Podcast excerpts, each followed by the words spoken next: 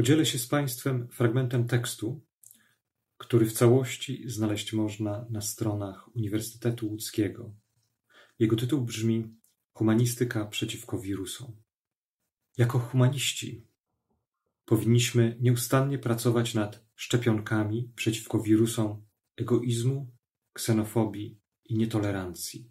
Jakże łatwo mutują one w wirusy rasizmu, dyskryminacji i zaślepienia na krzywdę wyrządzaną innym.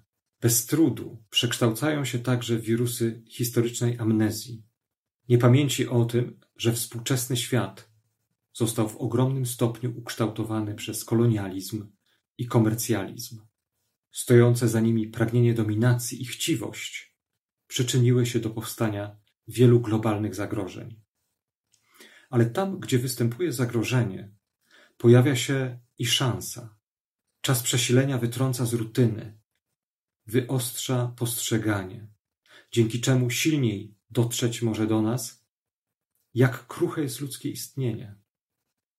Jak wielkie w związku z tym jest znaczenie etyki troski i spolegliwości, czyli skłonności do niesienia pomocy i bycia opiekuńczym.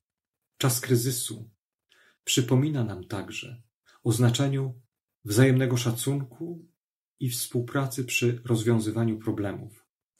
To dlatego tak cenne jest aktywne słuchanie, dialog i inteligencja emocjonalna, a także kreatywne i krytyczne myślenie.